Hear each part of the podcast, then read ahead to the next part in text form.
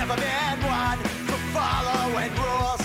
A shot in, yeah, maybe it's true, but when I'm alone, at least everyone's cool. Hey, welcome to Adaptable, a uh, podcast about TV shows and movies and video games that have been adapted into tabletop games. Uh, I am a video game reviewer named Brock Wilbur, and this is my co host. Hi, I'm Matthew Monagle. I am a, a film critic and occasional television critic um, if it's a really good show. If it's like a cinematic show, Yeah, you know, if it's a miniseries, if it's one of those Twin Peaks, is it a movie or is it a television show type things? uh, so we have a, a cinematic television show to talk about today. Uh, it's a it's a little something. You know what? Strike that. It's a it's a book series. It's our first book series that's never been adapted into anything else ever. Uh, it's called Game of Thrones. Yeah, there's a lot in this these books. I really hope someday somebody turns it into a television show that isn't super rapey. But you know, who knows? I, I don't think it could work. I just don't see it working. That's like you know, you're. I think you're right. I think you're right. Probably. I, I think that like I, I would feel like it was a journey, but somewhere near the end, I'd be like, boy, they really shit the bed. Uh, we we should just get this out of the way first. Uh, Matt, we're, we're, we are recording this uh, the day of the series finale. Matt, how do you stand on on the television show Game of Thrones, which we I guess have to begrudgingly admit now exists? Um, you know, actually, let's let's talk about let's let's do a quick precursor to the history and then get into this because I want to talk. I mean, you and I have been you I like we've been favoriting each other's shitty tweets about this for the last couple of weeks, so we'll have a conversation about this on air. But um, if, if I like that. I like that our the presupposes that just everyone understands that we both do a lot of shit posting. Oh, yeah. and that and that they should follow that. Yeah, okay. So you probably had a thing worked out. Uh, What is a Game of Thrones? So, a Game of Thrones is um, something that you either win or you die. But more importantly, it's it's a book series that has been adapted as a television show. Um, uh, it's also been adapted clearly as a board game, and like a million of those free to play um, app games, which we're not going to talk about at all. Um, so it's sort of an institution of itself. But most of you, hopefully, Also, a, uh card game from the same people that made this board game. yeah, we've never played that. We should do that on a future show. I'm curious to see if the, the LCG, the living card game adaptation for this is any good. Um, but originally, Game of Thrones was a book series. Um, technically, still is a book series, ongoing? Question mark. Uh, it, the first one came out in 1996. Uh, they're written by George R. R. Martin, who is um, both a really well-respected uh, fantasy and science fiction author who has, in his career, kind of moved back and forth between the literary world and television. Uh, he's worked on a couple of different television series over his career, so somebody that, that writes for a variety of media and writes extremely well. But kind of the the instigating idea behind this book series is sort of fantasy without the fantasy. Um, Martin has talked a lot about how he wrote Game of Thrones uh, to sort of correct some of the tropes, the big like epic and you know black and white villain versus heroes and magic and all the things that uh, they aren't bad if they're in the fantasy genre. I'm not condemning those, but you know may have been a little overplayed. And he had a vision of it that was more political. He had a vision of it that was um, more Machiavellian. Uh, if you've ever read or watched the play or television adaptation of Wolf Hall, this is basically the Game of Thrones is basically Wolf Hall with a couple of different dragons. But it's this fantasy epic series that takes place after a kingdom has fallen. There's a, a new family that has, after a prolonged civil war, has ousted the former rulers and taken over the Iron Throne, which is sort of the seat of power for Westeros, the land where this takes place. There's a handful of different factions of different families that are either throwing in their allegiances with each other or begrudgingly keeping an eye on what's going on or maybe you know planning manipulations in the background and, and thinking about how they can rise to prominence as their family. And while all of this is going on while the the book series is really focused on the uh, behind the scenes machinations there's also this looming threat from the north. There's an, an army of the undead which is hinted at and uh, is on its way down. And this is part of this you know generations old prophecy that the army of the dead is going to fall on westeros and they're going to um, you know, winter is coming is the phrase you probably heard. It's going to usher in the end of, of mankind as they know it. So, you know, there are a lot of really cool characters. The book, eh, unlike the television show, um, kind of jumps around in perspectives. It's a large cast that Martin has created for this, and every chapter is rooted to a different characters' second person pers- or third person perspective. You get to kind of see what they're thinking as they're engaging this world, and there is a lot of fantasy elements present. There's a lot of sword fights. There's a lot of um, you know like black magica type things and a lot of mythology. But it really is designed to be, and, and the early days of the television show picked this up well, kind of like a really manipulative political show with the the theme, the skin of this epic fantasy series.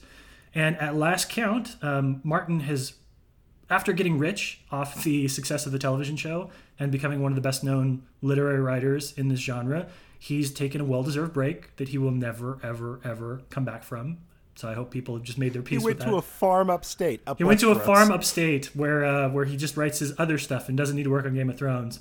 So there are currently five books in the series. There are supposed to be two more coming. They're not going to come out. It's never going to happen. You can get over it.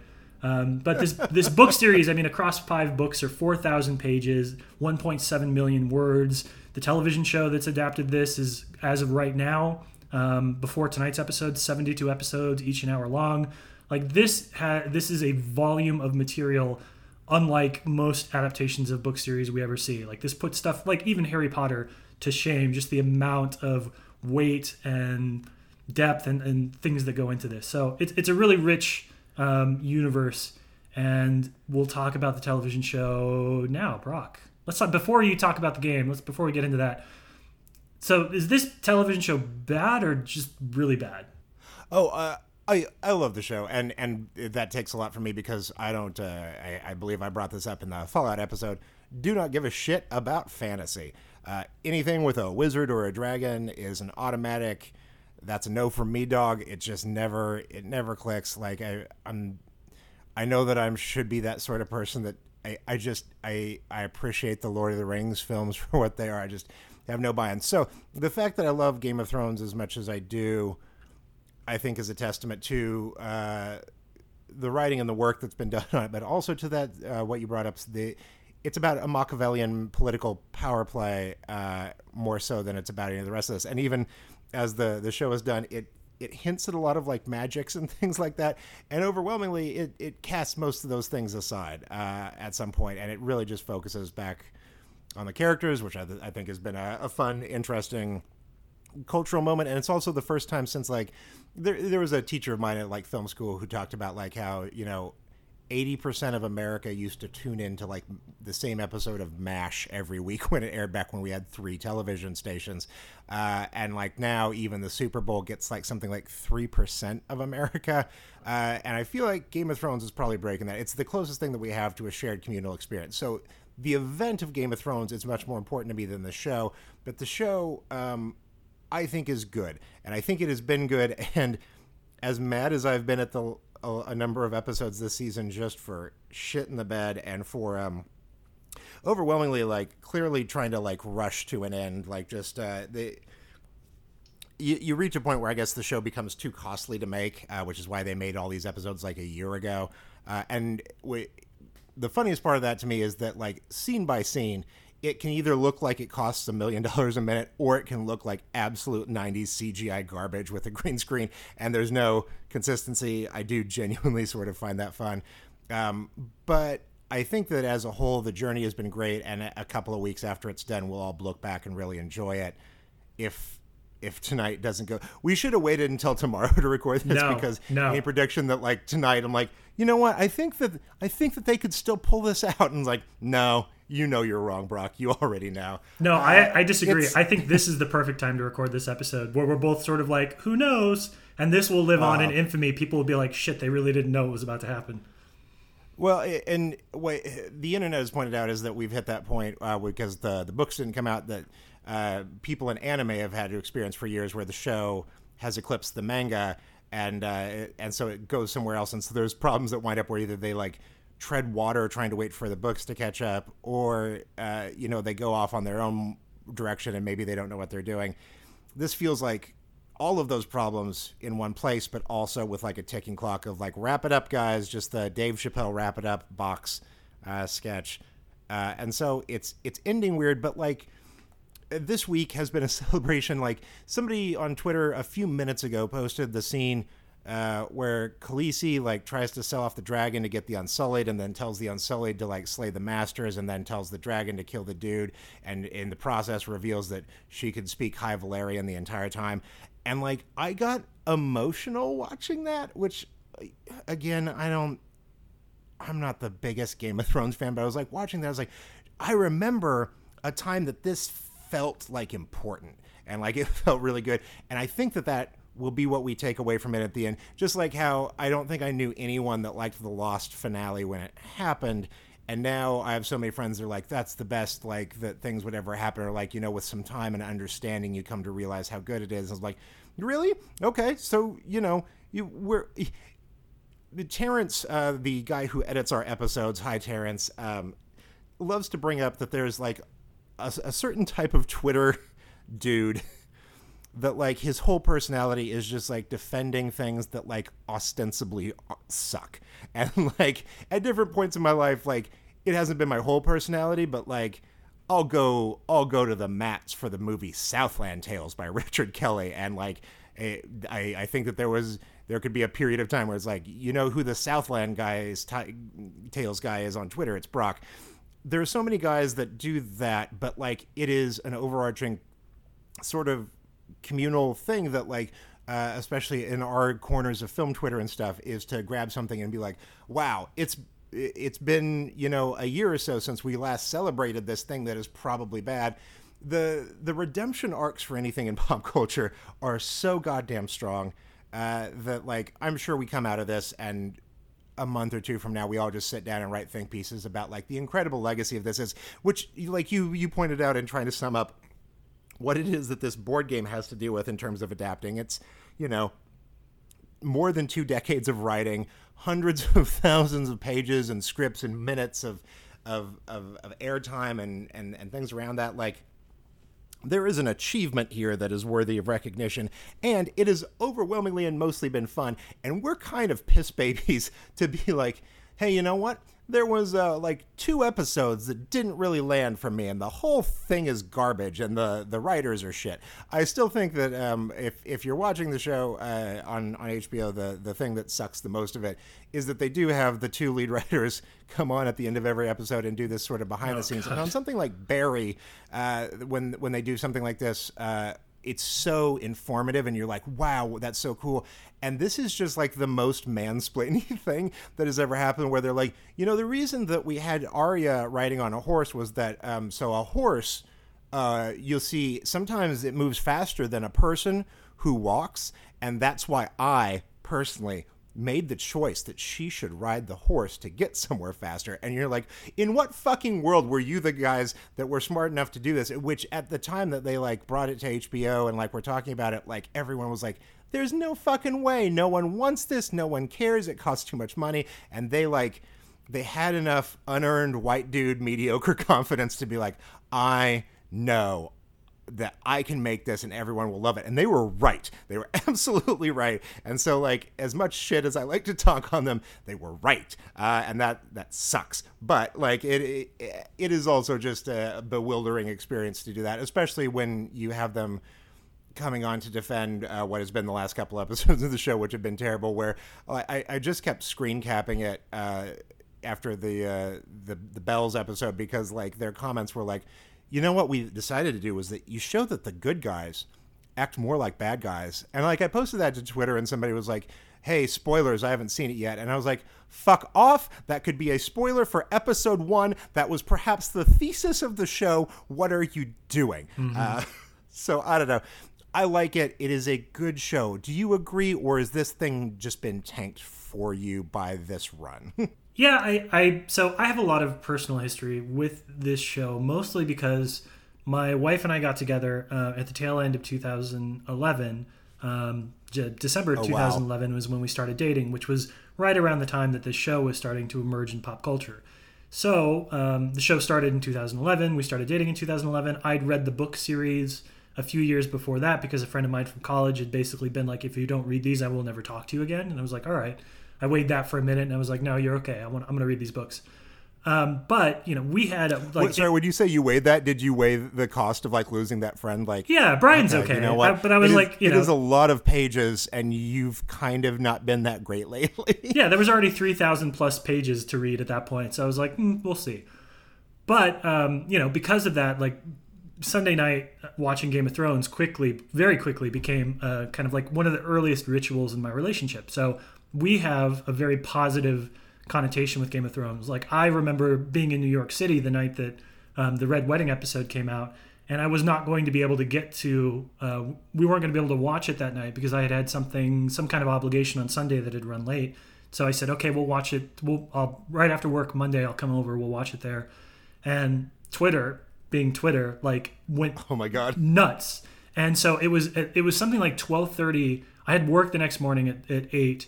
It was like twelve thirty at night, and we were texting, and I was like, I, "We can't do this. Like, I am going to take the forty-five minute subway ride over to your apartment right now, and then we are going to watch this episode at like two in the morning on a Sunday because we can't afford to wait." And so that's something Wait, that I where you- keep where, coming where were back you to. living at the time? I was just across the way. Everything in New York is at least fifty minutes away from everything else. Right. But so you know, to me that was that was the thing. And then like as part of this, as the show became even more popular and more people started writing about it, the cultural criticism, the event type thing, really became even more so. Like the show was great, but the conversations around the show were even better, even when they were negative of the show, because there was a lot of the sexual politics of Game of Thrones are not good. Um, and but there's a lot of writers that have kind of um, spent a lot of time talking about. I think of like Lindsey Romain uh, from The Nerdist and Joanna Robinson from Vanity Fair that were producing. I, I was on Joanna's podcast, uh, the episode that they did the Jaime like rape scene, because they scripted like, uh, what if there was like a, a consensual discussion uh, before the incest uh, sex on the throne or the the dead body of a child, and so we we read that, and then later before the episode came out, there was the decision to cut it. It was like that was the right decision. That it, well, what was written was funny and interesting, but it was like there was no need to try to punch up the jams on this one because uh, boy, what a disaster! There's Yeah. But that, that- to me that that's kind of you know emblematic of the show as a whole. Like as the show got worse, as they ran out of source material, and as sort of the emphasis of the show became less about subverting fantasy tropes and more about playing into fantasy tropes. Uh, you know, I think I think the last two seasons have been a bit of a disaster. I am not a fan of either of them, and you know, I've been extremely frustrated with a lot of the creative decisions they've taken. But you know, I'm not one of those people that thinks that we should kickstart you know a redo of season eight. It's their show at this point; they can do whatever they want with it. You know, the fact that they did this doesn't mean that the books that already exist are are gone. You know, so we can still go back and enjoy what we enjoyed about them. But this show in if you particular, are, I have if you are time with. thankfully an offline person and you happen to be listening to this, it's important to denote that there has been a, a, a petition with a million signatures on it asking that the eighth entire season be remade, which is uh, we have entered into, I think, an entirely new realm of online privilege stuff. And I saw you and Scott had a, a discussion about this the other day, but like it is it was followed up immediately by a, a petition to not let Robert Pattinson play Batman in the new movie. And these things have happened before to demand things, especially like uh, a petition to remake The Last Jedi. Uh, where they actually like sought money from people, and of course, people just pledged stupid amounts of money because there was no uh, responsibility for any of that. And and that is what my, my take on this was like. If you sign a pledge saying like you demand that this happen and you'll do whatever it takes to make it happen, you should stand by it. You should at least be like, you know what, I would uh, I would go to Europe for a, a couple of months and I would work craft services to help them remake this thing because that's how much I care. Because if you don't have any sort of, if there's no buy-in whatsoever, why not sign every petition, or why not sign none of them, or why not you know just let people that make these decisions make the decisions. But also like i think the part that no one's ever talked about with this which it's it's it doesn't deserve being talked about except to talk about toxic fandom except for the fact that like uh it, it's it's the direction that people go where they think that they have that much power which in look in my head it feels like a real extension of like gamergate where it's like i'm the loudest voice in this forum online and if i don't get what i want i'm going to lose my shit it's just it's it's it's baby shambles. But I, I don't think that anyone anywhere has written up in their coverage of it like these like actors have been held hostage to this project for like a decade now. Like there's no way you're gonna get any of them to come back to do this, nor should you ever want to do that to them like Right. everyone that was a part of this thing that brought you joy you should be able to say like you guys go on and have other careers now like please go be happy and not have to live like on a boat off the cliffs of romania for four months at a time. Like it's fine. Everyone just move on. Be, and also like they're getting like there's like four spin-off shows in the works like prequels and, and other things. Like there'll be more game of thrones for you including maybe someday some books that do a different thing. Fuck off into space. No one cares. Yeah, but to, to sort of sum up um, that, I mean, even what you're describing there, the the thing that I always think of, or, or that I've come to think of with Game of Thrones, is if you've ever listened to the Onion podcast, A Very Perfect Murder, um, which is a hilarious send up of like the true crime fiction format, specifically serial. You know, he always the main character always talks about you know, oh, w- I needed to find the perfect murder to report on, one that like commented on global warming and race relations and like the decline of the middle class, and like he has all this this joking criteria that he uses to decide you know which murder he's going to turn into a podcast episode.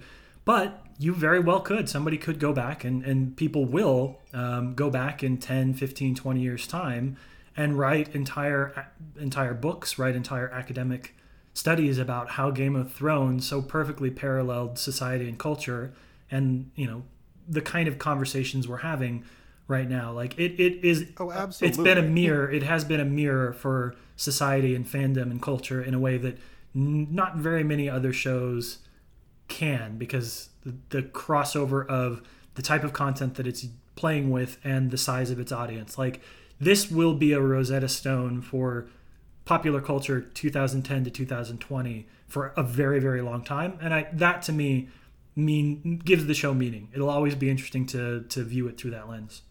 sure But let's talk about let's talk about the Yeah, board we- game. We got to talk about the board game. we we did too much, and I'm sorry. And and also, if you're somebody that doesn't share our exact views on that, like, uh, and I will I will add that like.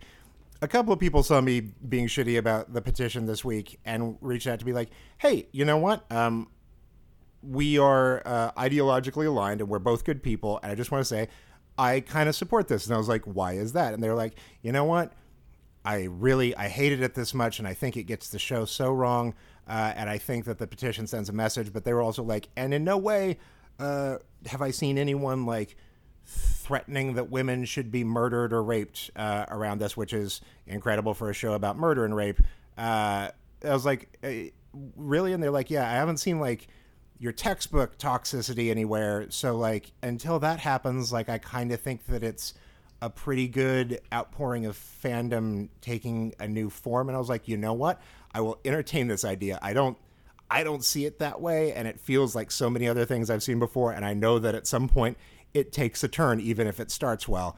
Uh, so I don't know. I if if you're listening and I made you upset by by saying that the petition should and people that signed it should fuck off into space, you, I should walk that back, and it's fine. And like there's there's things to I think what we're both saying is yes, there's an academic paper to be written about this and what this says about us as a whole. And if you sign the petition, you're not inherently a bad person. I I should we should do that before getting into the board game. Sorry that I went too big.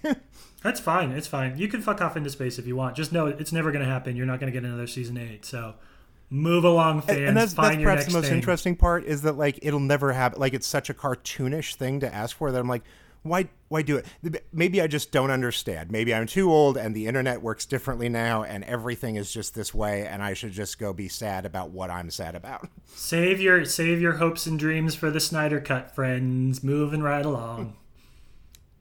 i've i've already uh, cut out my little niche of the internet where i, I know that you know they're going back to change the Sonic the Hedgehog movie, and I know that some people will be disappointed with the new version, and so there will eventually be a movement to like release the teeth cut back when Sonic the Hedgehog had teeth, uh, and like, sure, let's let's do that. That's my petition. Release the teeth. Like that's all I want.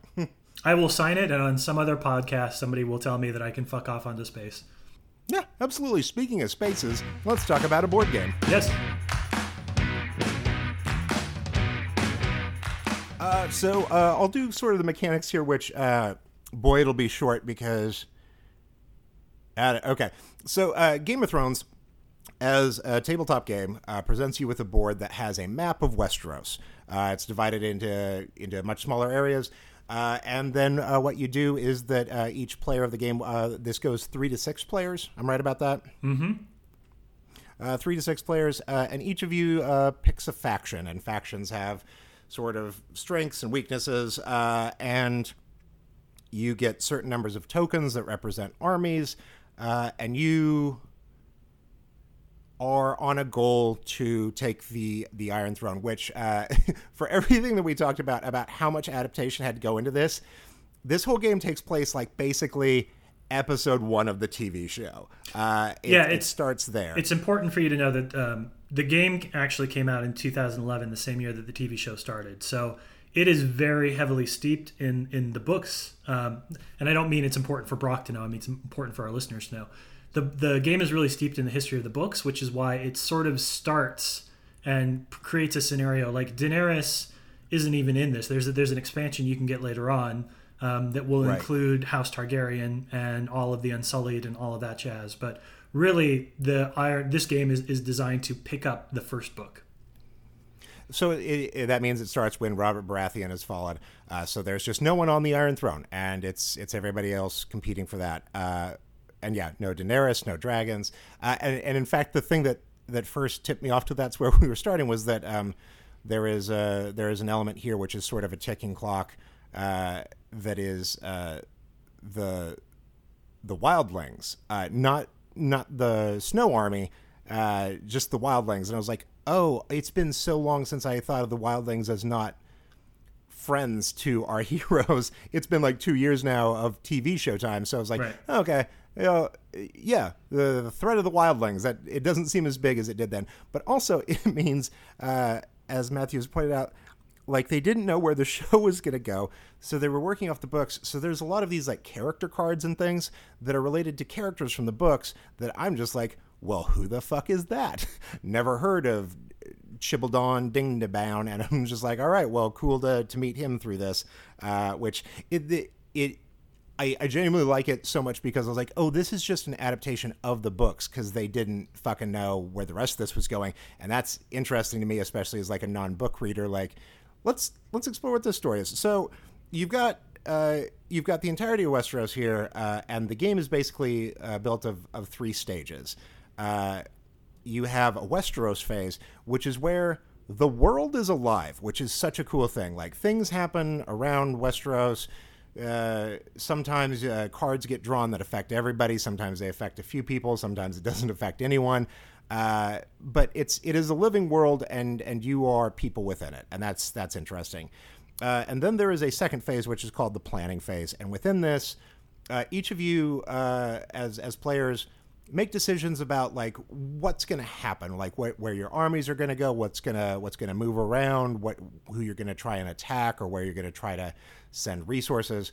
Uh, and you put tiles on the board and the tiles are, are face down so like no one can see them but you've you've all like made your choices and then there's a third round where everything gets revealed uh, and things play out from there and when things get revealed uh, is when we get into the sort of like dozens of other mechanics in this game. This is a game where outside of the map, there are just a bunch of different like sliders uh, and things that count up and things that measure like who has more points in something. And it ranges from who's better at battle uh, to who uh, has an extra movement point to um, there's a, there's an entire element of this which is about managing resources.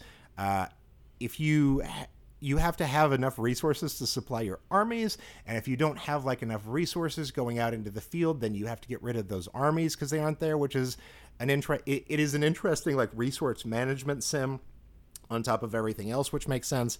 Uh, and then there are a number of uh, little things that play out, uh, like uh, a, a sword uh, that's a Valyrian steel sword that means, like, you know, if, if you have it that round, you can add plus one to whatever your battle points are. It, this all pans out to being like uh, this round is a lot. Everything mostly happens here, and and ostensibly there are ten rounds of this in the game, but also the game can almost be won at any point, uh, which is which is really interesting.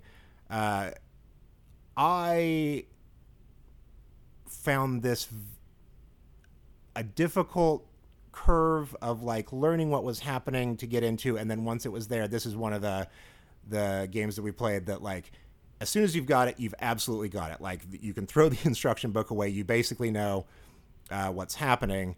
Uh, and what happens is a lot of chaos. And so uh, there is an element here where uh, certain players will get what is uh, a game of which uh, it is the throne token. It's just a, a, very large cardboard cutout of the Iron Throne.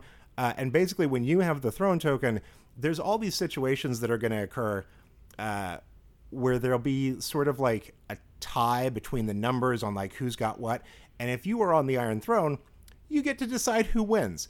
Uh, so it is it is not a dice based game. It is a lot of like managing numbers and sliders and and trying to read other people in a very sort of poker way but also it is it is just this really interesting diplomacy simulator where every once in a while somebody has a lot more power than everybody else but you remember who's wronged you it is a fantastic adaptation of the themes of Game of Thrones into a board game that at first I was like, oh, this looks like sort of a Euro game. And, and especially when I saw the resource management thing, I was like, oh, am I going to be like spending most of my time like farming or talking to the Iron Bank or something? And instead it's like, no, it's, it's more about uh, playing the other players. Uh, and, and as soon as you guys hit that point, it is an incredibly fun game.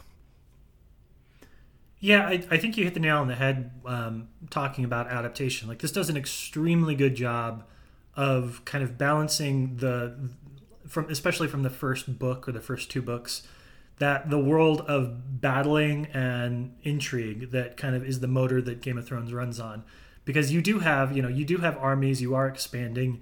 There is sort of a traditional risk element where you're basically like I move my guys from this space to this space and oh there's a guy there so we're going to fight it out. But really like the those influence tracks that you talk about um, and where you rank on them dictate so much of how effective you are, both in battle and in right. diplomacy and all the other things. So this is a game I always pitch this when I invite people to play it with me, which I've done three times now, I think.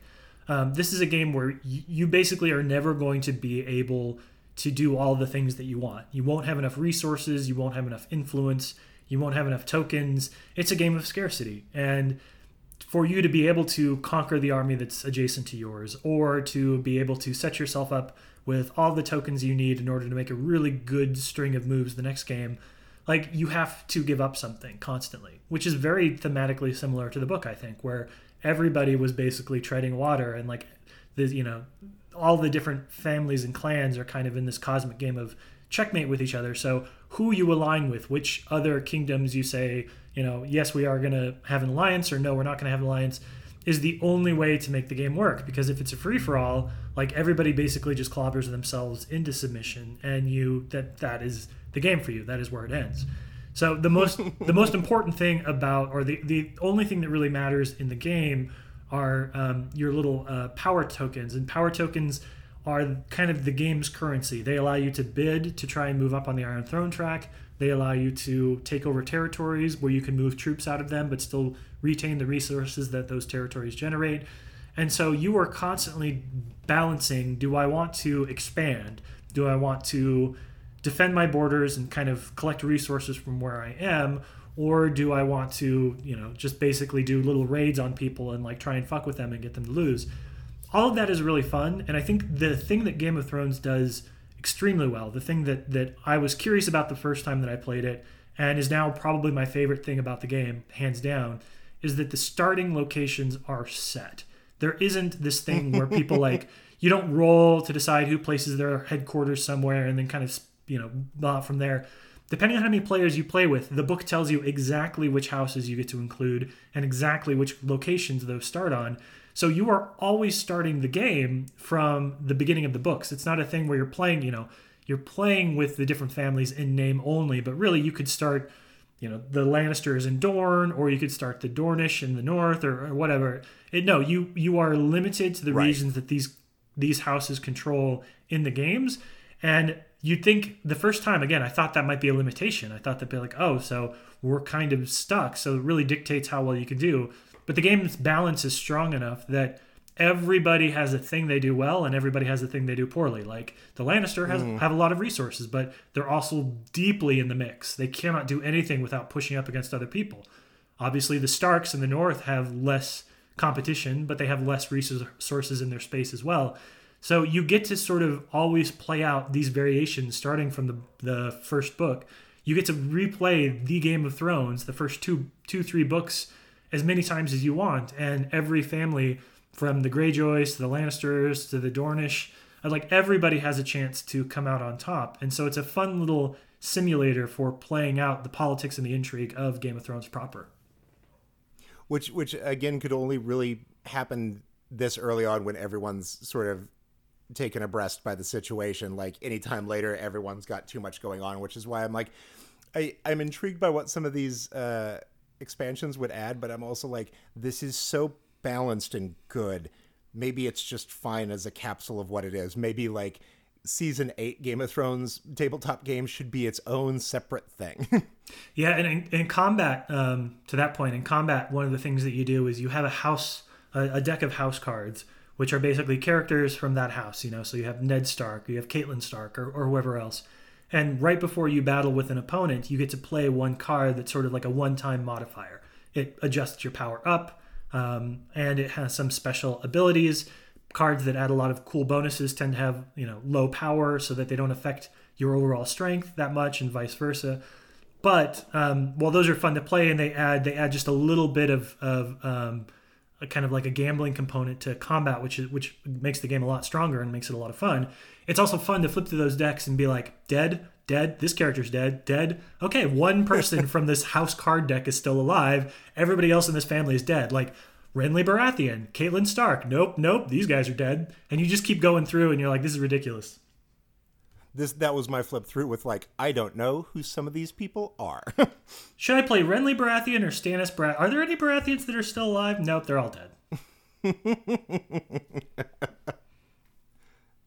Which it's it's that's sort of a weird moment to be like, wow, you know what? Uh, this show actually took us through a lot of things uh, because uh, it started with 200 characters and now it has none. Correct. Uh, and that includes the ones that are alive. That's my criticism.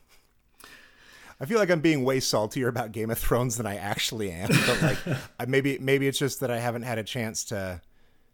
The the only really fun conversation I've had about it was uh, after the uh, the Night King episode this season, where uh, somebody was like, "Well."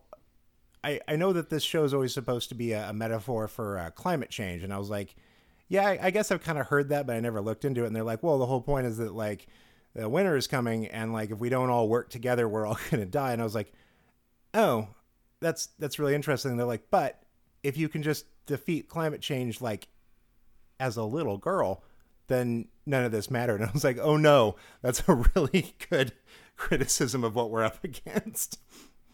Ah but in this case it's aoc it's a metaphor for alexandria ocasio-cortez and she's going to step i don't know i can't i can't follow this I hated it. I hated it. I wanted to stop you, uh, and and you stopped yourself. We're we're good co-hosts, I think. So there are there are things about this game though that that um, I I do have some criticisms, um, and they come specifically from how things play out. But I want to I want to okay. start with you, Brock. Was there anything about you know the mechanics very tight, the gameplay a lot of fun? When you were actually sitting down and playing with people, um, how did that play out? Were there any things that happened that you were like, huh, or oh? Uh, here's my rundown. I did uh, two games of three, one game of four, so I uh, I couldn't get six for this. I don't know. It's it is what it is. Uh, I'm sure that that's a good experience and and probably a better one. Um, the mechanics seem to work. I, I, always throw out first game we do is like if I have a problem with the mechanics, it's probably because me or somebody else just didn't know what the fuck we were doing yet. Um, mechanics worked. It, it, feels like a really tight game. Uh, a thing that I considered a criticism, which I'm now uh, w- walking back on, is that um, so many of the games that we play, uh, the point of doing them as a tabletop game and with friends is that uh, an emergent narrative uh, will show itself. Uh, and that didn't happen. Like there, I, I don't have a cool story about like you wouldn't believe like what happened with the Starks and and this thing and like this this turn that happened and how that you know what a different version of Game of Thrones that would be. Because I realize it's because all the the factions were so well established from the start that like nothing seems surprising or or different like anything would have been fine. So like I think that this is an incredible adaptation I think it is a pretty fun game, uh, but uh, there is a part of it that I'm just like, okay, well, we, we get done with the game, and it, it's it was never like playing something like The Thing that we've talked about previously, or something where there would be cheering or or anger. Uh, it was just sort of like we have finished a round of this game. Thank you for for playing, and that that needn't be the biggest criticism, but it was a criticism in a way that I was just like, well, I don't know, it it's our longest game was over three hours and our shortest was under two.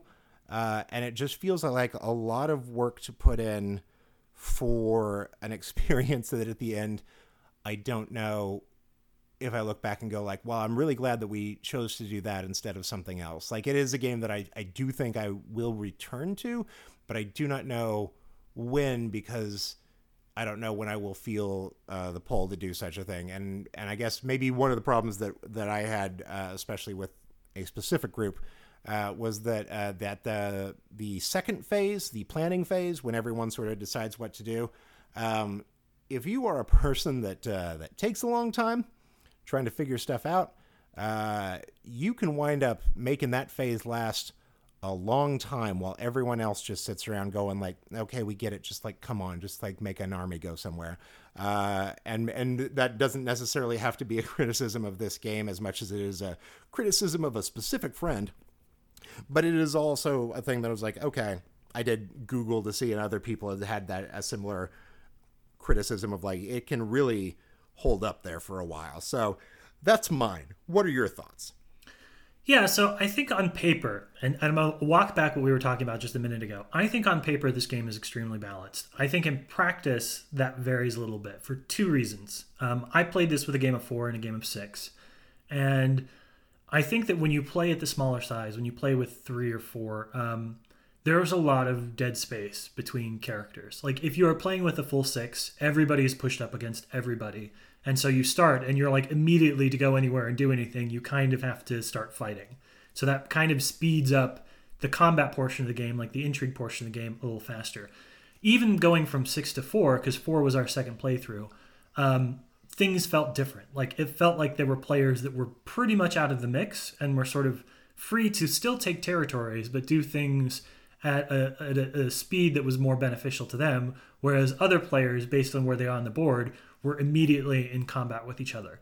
So I think player size matters. And I, I think if anything, that's probably a recurring theme from Adaptable is the number of players you play with makes a big difference on how much you're going to enjoy the game.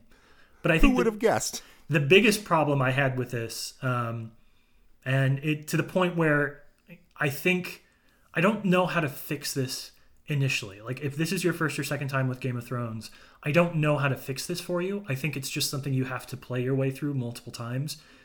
The best strategy in this game, the way to really get the most out of this game is to fucking attack. Like to come out of the gate swinging, to like take territories, to push hard, to really like push yourself to establish an army and to continue to build that army early on.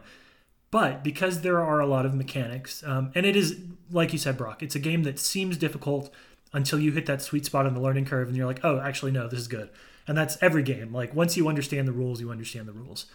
But again, another theme of, of the board games I play is I am the host, typically. I am the one that says, Brock and I are going to, Brock and I are going to be doing a, a, a this game for our podcast.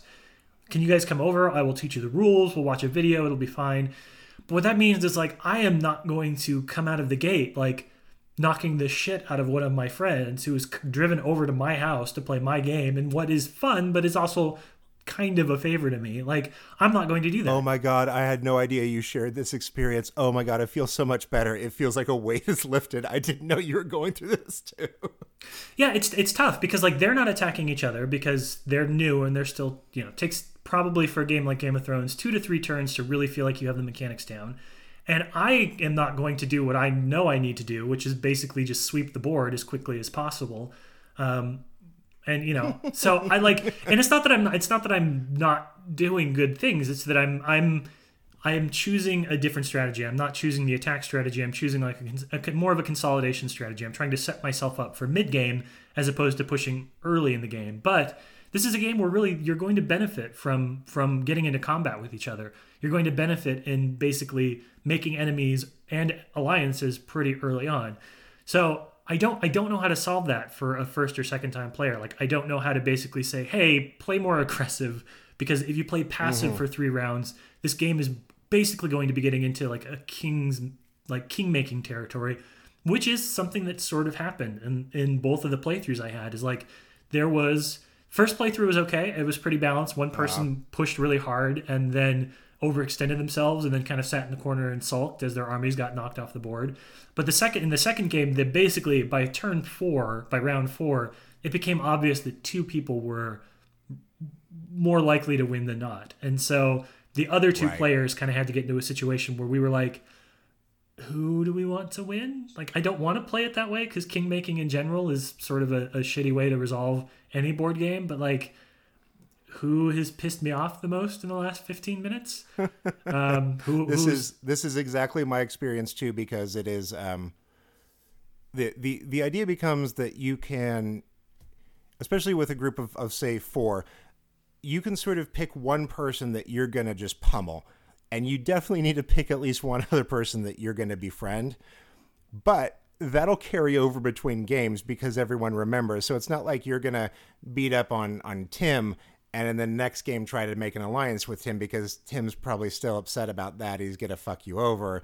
Uh, so if you're playing more than one round of this game with the same group of people back to back, uh, I feel like there's almost a legacy thing that's going to happen where like okay, but like, uh, I, I don't, I'm, I'm gonna attack you obviously because I'm still mad about last round, and then you're like, no, no, no, it's like a different game. Like we're resetting. Like no, but like, I, I, me, Brock, I'm, I'm mad at you. I'm gonna go ahead and do this.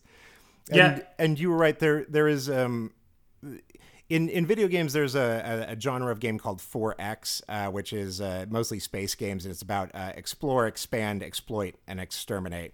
Uh, and this game uh, gets into that in a very like surface level way, which is good because like Euro games do this all the time, and there's a billion levels to this. This is a much more simplified version of that. Like there, you have to supply, and you can also talk, but you can also fight. Uh, and but like, I've never played a 4X game starting out coming out of the gate attacking, and what you have brought up about the the particular problem of our review situation is that uh, I mentioned it on the episode we did of the thing.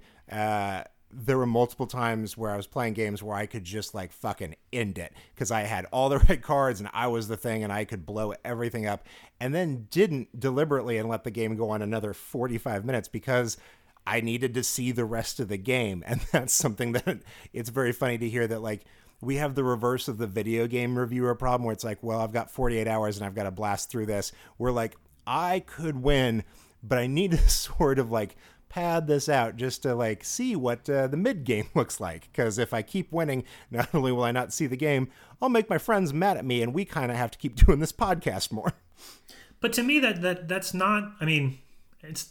I wanted to say it's not a bug; it's a feature, but I don't think that that's right. uncommon, right? Like I think that most board game groups, there are a lot of there are people out there that have groups where everybody is very passionate and they come together and they do this, but a lot of the board game groups that I know are one or two people that are pretty into it and then a handful of other people that are like this is fun, I'll do this. Like I, we're to have sure. we're going to have IPAs and we're going to hang out and this will be how we spend a Saturday night or whatever. So I don't think it's unfair to say you need to think about these things before you have a board game night because you know, I the thing that I love about my group, I have um, a steady group of, of um, upwards of seven now.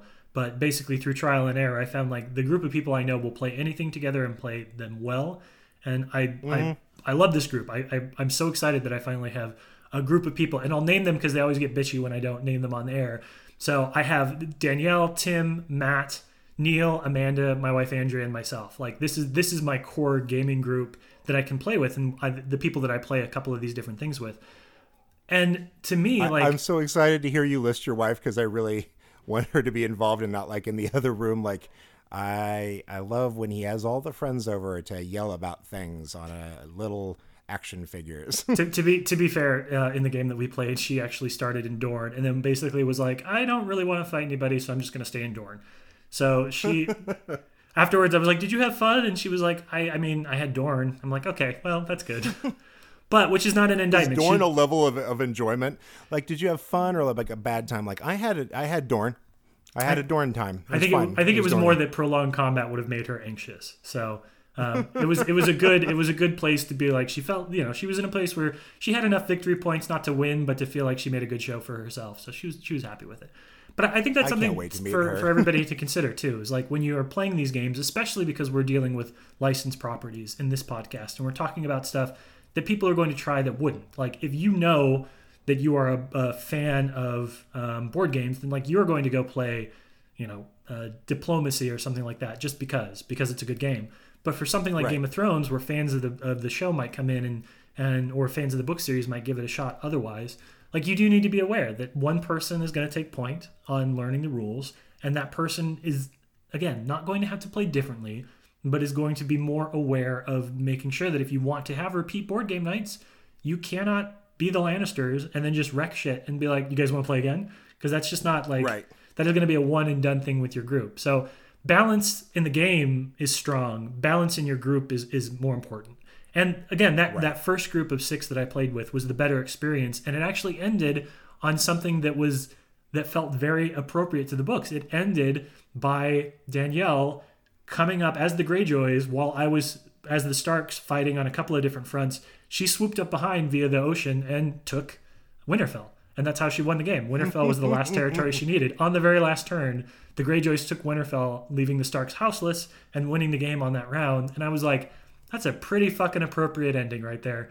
That is that is very canonical, and I'm very happy about that.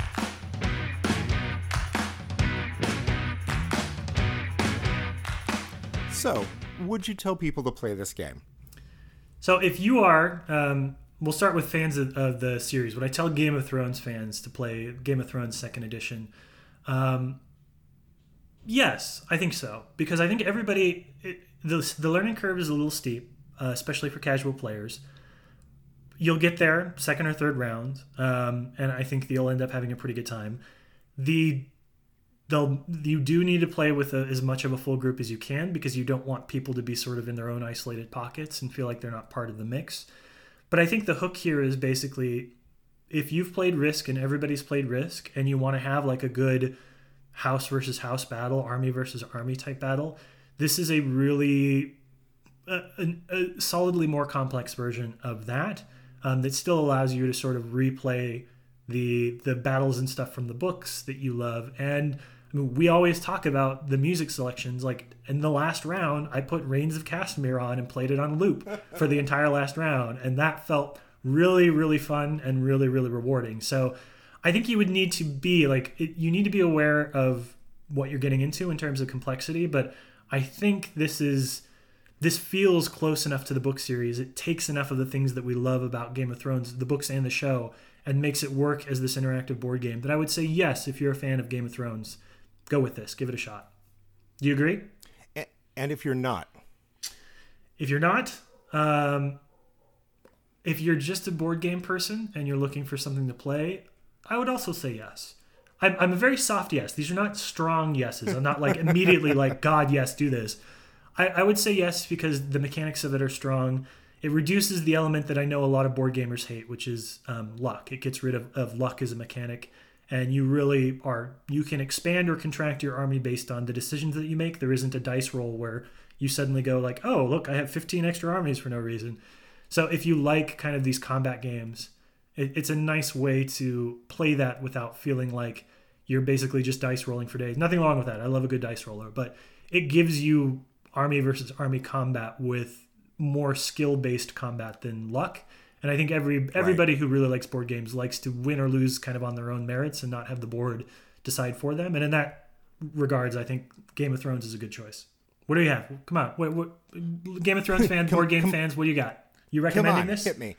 Uh, as a as a Game of Thrones fan, I I think this is a hard recommend, uh, and uh, it's like the Finer Things Club. It's a return to a simpler time, a time of elegance, a time when uh, everything kind of made sense because it was uh, very clear uh, lines on stuff. Uh, I, I agree. I, I, I kind of went in. I was I, even just like popping out all the pieces and like setting things up. I was like, ah, god damn it, this is just going to be biting off a lot more than I want to chew tonight. And uh, it it just it clicked so quickly that I think I'm just still so thrilled with that. I was like, oh, that learning curve. Uh, God, uh, Fantasy Flight really nailed it on this one. This is uh, it's exceptionally easy and and it seemed to work well. Um, as it, there is there is an element of it that uh, I was going to bring up earlier, but I think it is both a pro for uh, Game of Thrones fans playing this and for people who do not know anything about Game of Thrones but just want to play. Uh, which which by the way, eh, my recommendation here applies to both because. Uh, even in, in in like setting it up and stuff, I was like, oh, this takes place basically episode one of Game of Thrones. Like this just feels like a war game. Like uh, n- n- I- I don't have to have an emotional attachment or understand anything really about any of the rest of this. It's fine. It is it is risk, and then there's other things. But they all make sense. None of them have special magic words. And I'm like, "D- could somebody explain this to me? Uh, so the thing that I, I found the element is that there is, uh, as aforementioned, there's a bunch of these sliders uh, and some houses have like rank above other houses in terms of like the points that they get on these things. Uh, and so it's like you know are you better at at, ba- at battle or are you better at you know these uh, these other elements? And they're uh, that's where you get into like which house is sort of which faction is is better at these things or worse at these things. And that set of sliders doesn't change. So like if you know who the factions are while playing this game uh, you already know like who's better at war and who is worse at war and so on and so forth. Uh, and if you are just learning the game that doesn't like jump around game by game and it's such a big part of, of several phases of the game that you don't have to keep like looking over into being like wait so who's doing better now it's just always the same set uh, in the same order and so uh, by a couple of rounds in you sort of know what's happening Well, it, I, I do want to say it can change if you flip over the right cards, but it can also not. Like you can. Sh- sure th- you can you can affect it but at least you you, You understand always the start. base rules of the world yeah Yeah, and I do I do want to to say that it is I you know maybe this is a testament to just you and you and I and people like us and and our weirdness, but one of the most satisfying things for me and one of the things that I love about not only this show but my board game group is like you can feel the moment that your table switches from confusion to understanding of a game and like when everybody at the table because like the first round or two you know there's a couple people that are like wait what am i uh, am i doing did i do that right? But there's always a point at the game where you can feel that everybody suddenly stops reacting and trying to figure out the mechanics and now they're planning and they get it. And like Yes. that is the most fun feeling in the world as, as both a host and just a board game player. When like people stop when the confusion dies out and then people start really playing the game i love that. And this is this game i i felt that even more than something like the thing or um fallout when i was playing with a group of people there. Like that moment where it clicks and suddenly people are like oh i'm gonna plan two turns in advance i'm gonna plan two, three turns in advance you were like all right this is great and that that click that click is what i love about this as the guys that are always going to be the rules explainers for the group of friends, perhaps we should have a term for this, like uh, the transcendence moment or like the floaty wings, where it's like, oh, I don't have to also do that anymore. I can now just play because everyone's here. Everyone's on the same page now. Yeah, we'll just we'll, we'll visitation from the Lord of Light. We'll say that. do you have anything else to add about Game of Thrones? I don't think so. Um, other than the fact that uh, I love that we're just going to have watched 72 episodes of Game of Thrones, the show, and record this before the 73rd and final episode. And who who knows? Who knows if that was any good or not? But we you will never be able to find our thoughts anywhere ever on episode 73. Um, this is it. This is all you get. It's good. That's behind the curtain. Exactly. That that's you have to pay. That's behind the adaptable. Paywall. yeah for the patreon uh, i'm brock wilbur you can find me online at brock wilbur and you can find all my podcasts on itunes just search brock wilbur matt where can people find you Uh, you can find me on Twitter. That's the best place to see where all my various writings and stuff pop up. Uh, that Twitter handle is LabSplice, L A B S P L I C E. It's good. And tonight in particular, well, you won't be able to follow this by now, but anytime there's a big pop culture event, usually Brock and I are right there in the middle of it, just just retweeting memes away. So you should follow us. we're we're good. We're good follows because we follow even better and more clever people than us, and so we're great curators. Yeah, yeah, we really curate the hell out of the shit posts. Uh, okay, uh, that's been adaptable. Please uh, subscribe, uh, send us a comment, and uh, absolutely let us know if you'd like to read us uh, writing writing some things about board games. we we'd love to expand this show moving forward, and let us know what you would like to see. Thanks, everyone. All right, thank you. Bye bye bye.